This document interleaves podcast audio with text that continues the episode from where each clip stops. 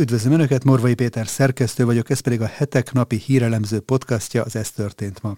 Mai témáink röviden. Helikopter katasztrófa történt Kijevben. A 16 halálos áldozat között óvodás gyerekek is vannak.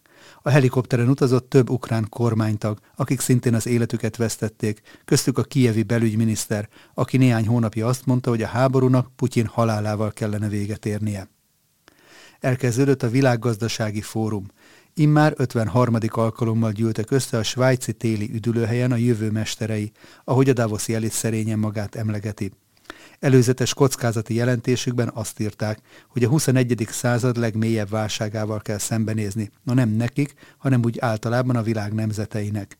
A Covid-járvány és a háború esztendeiben ugyanis a világ leggazdagabbjai, az a bizonyos 1 százalék, kétszer annyit kerestek, mint az összes többi ember együttvéve. A világgazdasági fórum amúgy sötét jövőt jósol Magyarország számára. Így lesz mit magyarázni a bizonyítványon Szijjártó Péter külügyminiszternek, aki pár korábban többször is hívták már, most először utazott el Davosba. Megérkeztek Putyin válaszlépései. Az orosz elnök 21 nemzetközi szerződés felmondását kezdeményezi a parlamentnél. Köztük vannak az Európa tanácssal kötött megállapodások is. A brit kormány szembe megy az európai genderideológiai trendekkel, és nem támogatják a nemváltást radikálisan megkönnyítő skót törvényt.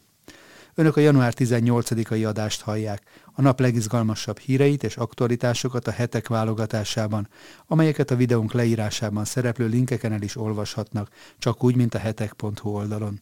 Köszönjük, hogy már 18 ezeren feliratkoztak a YouTube csatornánkra, és hogyha esetleg ezt nem tették volna még meg, kérem csatlakozzanak, hogy biztosan értesüljenek a legfrissebb tartalmainkról.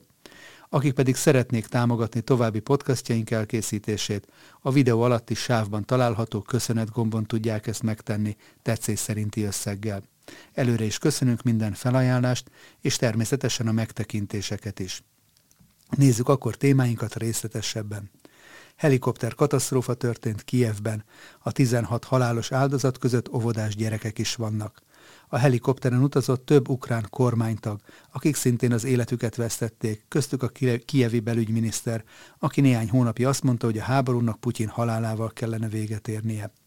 A kijevi óvoda mellett történt helikopter becsapódásban meghalt az ukrán kormány több vezetője. A belügyminiszter Denis Monastraszki, a miniszter helyettes Jevgenyi Jenin és Juri Lubkovics, a belügyminisztérium államtitkára is. A miniszter a legmagasabb rangú képviselő, aki eddig a háború során az életét vesztette. Helyszíni beszámolók szerint a gép Kiev elővárosában, Brovariban zuhant le egy óvoda és egy lakóépület között, azoknak neki ütközve. A becsapódás következtében nagy lángok csaptak fel, így az épületet ki kellett üríteni. Az ott lakók édességosztással igyekeztek megnyugtatni a gyermekeket, akiket sokkolt az incidens. Az ukrán rendőrfőnök tájékoztatása szerint a helikopter az állami mentőszolgálaté volt. A BBC úgy tudja, hogy a helikopter zuhanás közben előbb az óvodát találta el, azután neki ütközött a lakóépületnek is.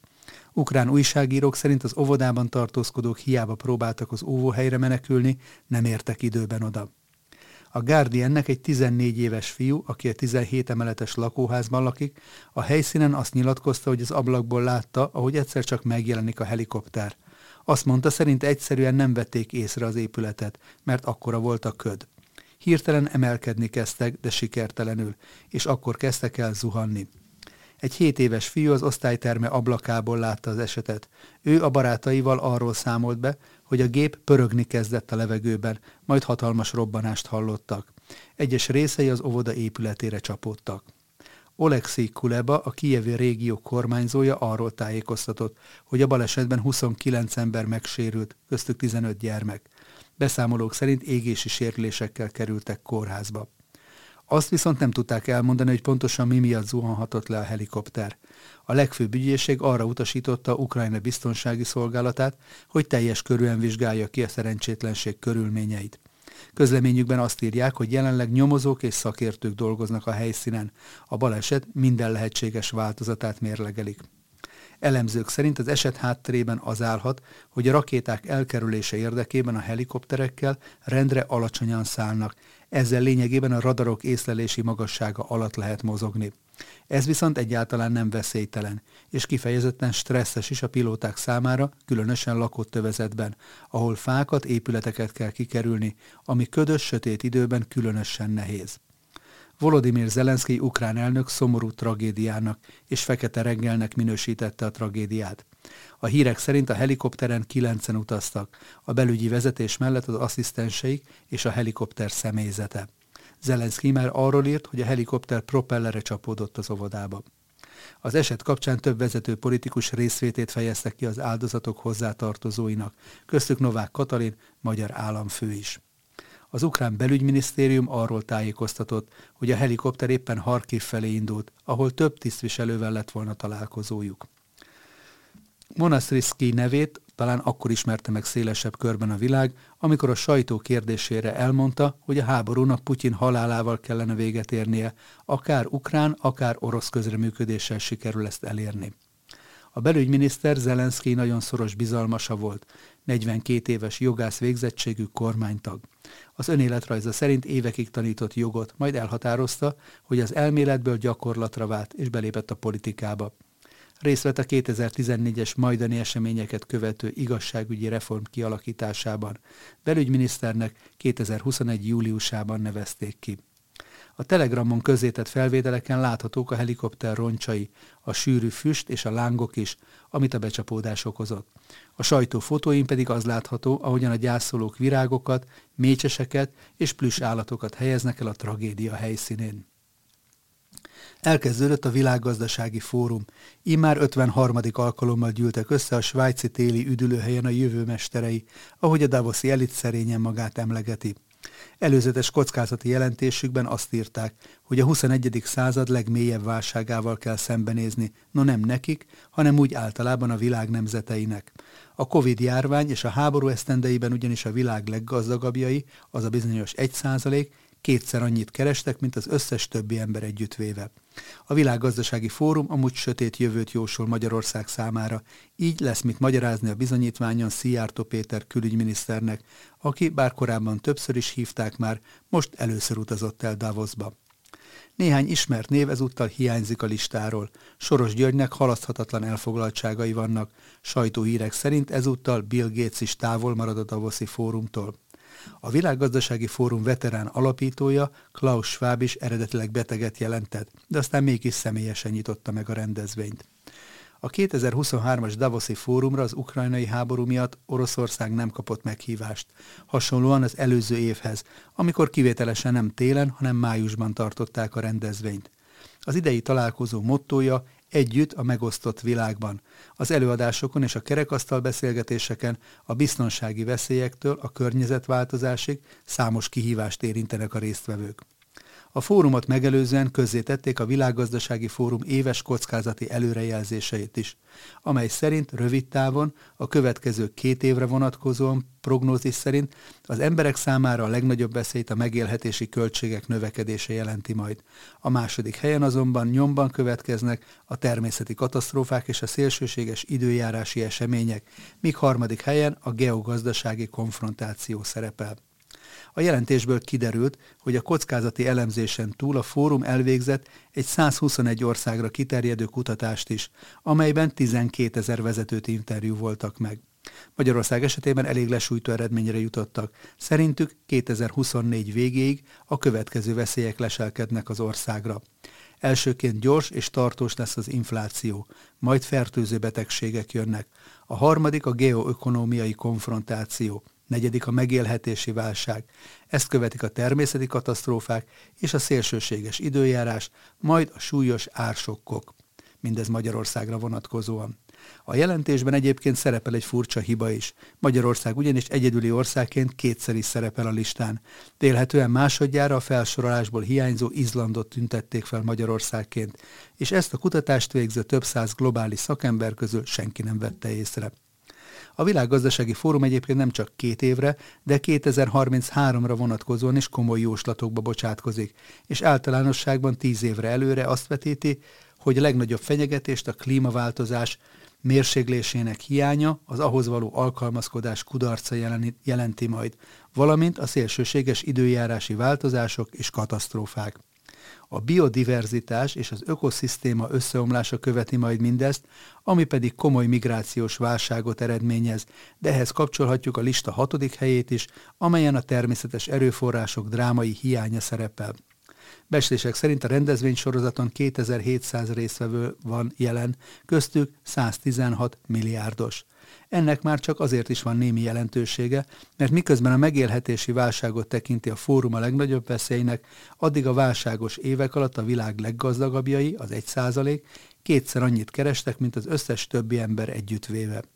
Az Oxfam, Oxfam kutatása szerint a globális elit 42 ezer milliárd dollárt keresett az elmúlt két évben. Ezzel egyidejűleg azonban az infláció mintegy 1,7 milliárd munkavállaló bérét emészti fel majd folyamatosan. Számos országot komoly energia és élelmiszer hiány sújt, de a jótékonysági szervezet statisztikái szerint az élelmiszer és energiavállalatok a profitjukat a kétszeresére tudták növelni 2022-ben. Bár a Davoszi milliárdos találkozó fő célja az lenne, hogy alapvetően befolyásolják és irányítsák a világ alakulását, ehelyett az elmúlt évek meglehetősen rácáfoltak a globalista célkitűzéseikre. Az elmúlt években a Covid miatt sorra dőltek be az ellátási láncok, és hírek érkeztek folyamatosan az energiaválságról, háborús feszültségekről és az Egyesült Államok protekcionista törekvéseiről.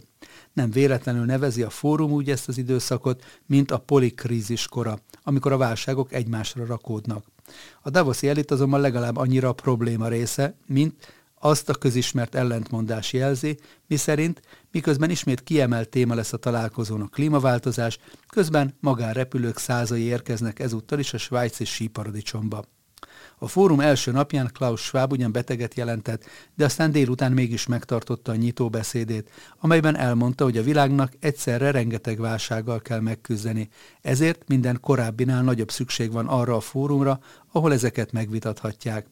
Ezen elhangzott egy felhívás is a résztvevőkhöz, akiket Schwab említett, mint Masters of Future angolul, azaz a jövő mesterei. Erre a megfogalmazásra még Elon Musk a Twitter tulajdonosa is felkapta a fejét, és feltette oldalán a kérdést, hogy vajon a Davoszi elit tagjai az egész világurai akarnak-e lenni.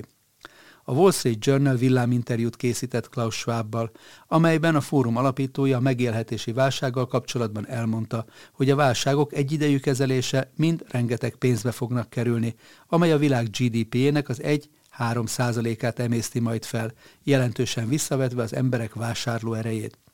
Mint mondja, az ukrajnai háború véget is ér, utána jön majd az újjáépítés, és hogyha az energiaforrásokat máshonnan, megbízható forrásból kell beszerezni, az is sok pénzbe kerül majd az infrastruktúra miatt, de az ellátási láncok visszaépítése is komoly kiadással jár. Soros György a Twitter oldalán azt közölte, hogy halaszthatatlan elfoglaltságai miatt nem tud részt venni a Davoszi rendezvényen, de tervezi, hogy a Müncheni Biztonságpolitikai Konferencián viszont elmondja majd tervezett beszédét.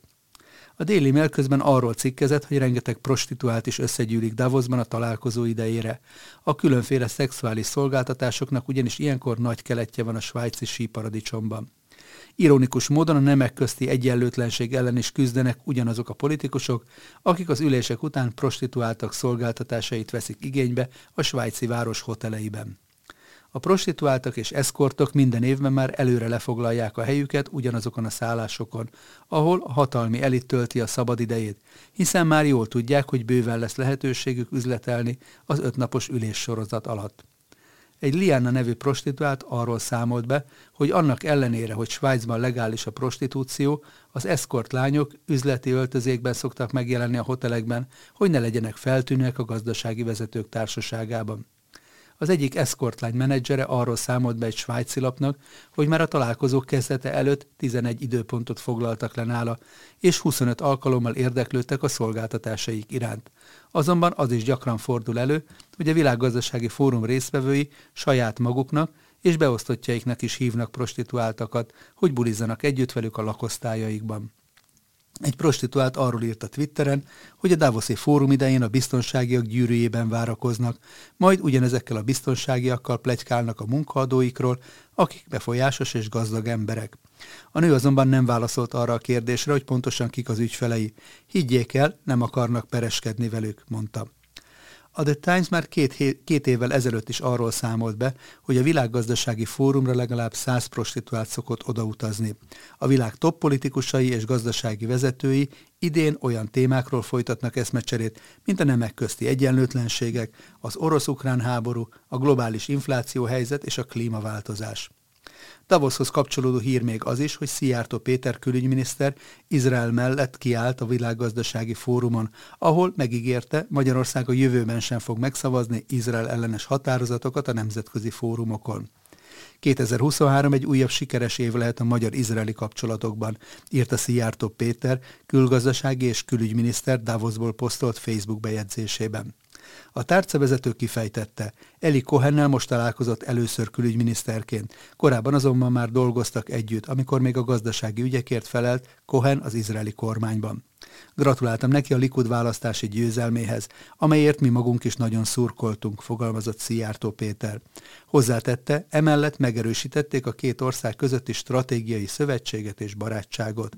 Kitért arra is, hogy biztosította izraeli kollégáját arról, hogy Magyarország a jövőben is megtesz mindent azért, hogy a nemzetközi szervezetekben Izraelnek ne kelljen szembesülnie igaztalan támadásokkal és tisztességtelen bánásmóddal.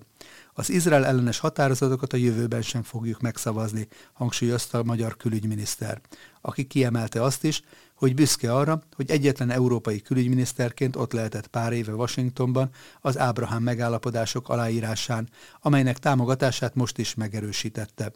Az elmúlt évtizedek sikertelen próbálkozásait követően ezen megállapodások jelentették az első reményt arra, hogy a béke elérhető közelségbe kerüljön a közel-keleten, vélekedett Szijjártó Péter, aki azt is közölte, miszerint megerősítették, hogy összeköt minket a Magyarországon élő zsidó közösség, valamint az izraeli magyar diaszpóra.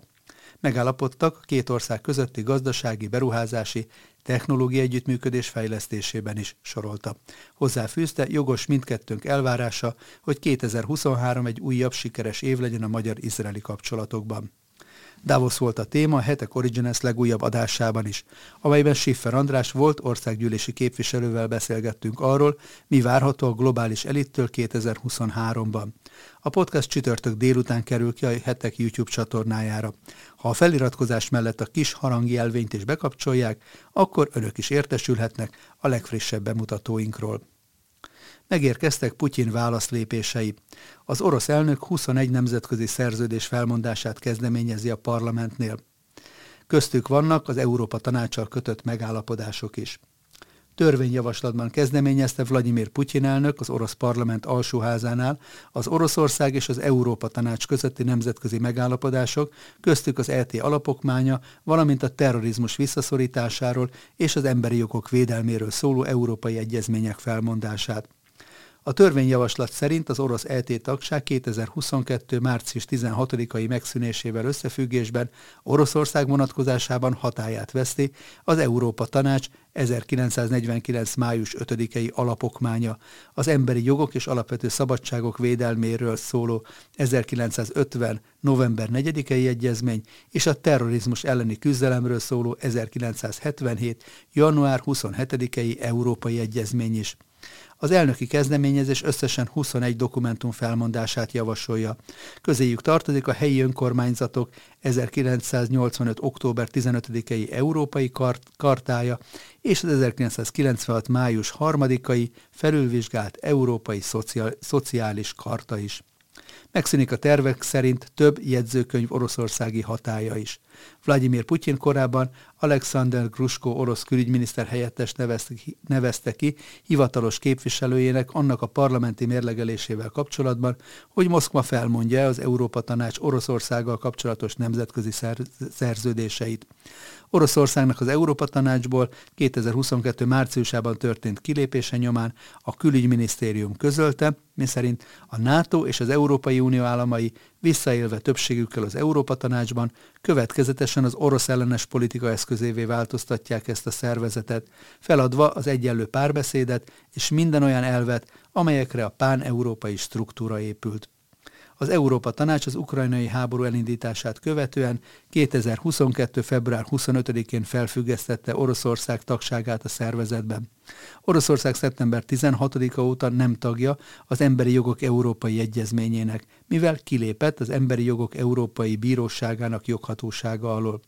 Júniusban Vladimir Putyin aláírt egy törvényt, amely lehetővé teszi, hogy Oroszország ne hajtsa végre az Európai Emberi Jogok Bíróságának 2022. március 15-e után hozott ítéleteit. A brit kormány szembe megy az európai gender ideológiai trendekkel, és nem támogatják a nemváltást radikálisan megkönnyítő skót törvényt. A brit kormány megvétózta azt az úgymond nemi önazonosság jogi megváltoztatásának könnyítését célzó skóciai törvényt, amelyet tavaly decemberben fogadott el nagy többséggel a skót parlament. A nemi önazonosság jogi megváltoztatása hivatalosan 2005 óta lehetséges Skóciában, de az eddigi szabályozás szerint a kérelmezőknek több előírásnak is meg kellett felelniük orvosi jelentést kellett benyújtaniuk a hatóságokról többek közt arról, hogy alávetették-e magukat bármilyen sebészeti vagy másféle kezelésnek, hogy a külső nemi jellemzőiket megváltoztassák, és esküdt kellett tenniük arra, hogy életük hátralévő részében megtartják a választott és jogilag megváltoztatott nemüket. A skót parlament 86-39 arányban fogadott el egy új törvényt, amely ezeket a feltételeket Skócia területén eltörölte, és 18-ról 16 évre szállította le az alsó korhatárt, amely felett a nemi önazonosság jogilag megváltoztatható. További jelentős módosítás, hogy a jövőben a kérelmezők hasonló jogi procedúra után vissza is térhetnek a korábbi nemükhöz. Alistair Jack, a brit kormány skóciai ügyekért felelős minisztere néhány napja bejelentette, hogy nem terjeszti a király elé formális jóváhagyásra a skóciai törvénymódosítást.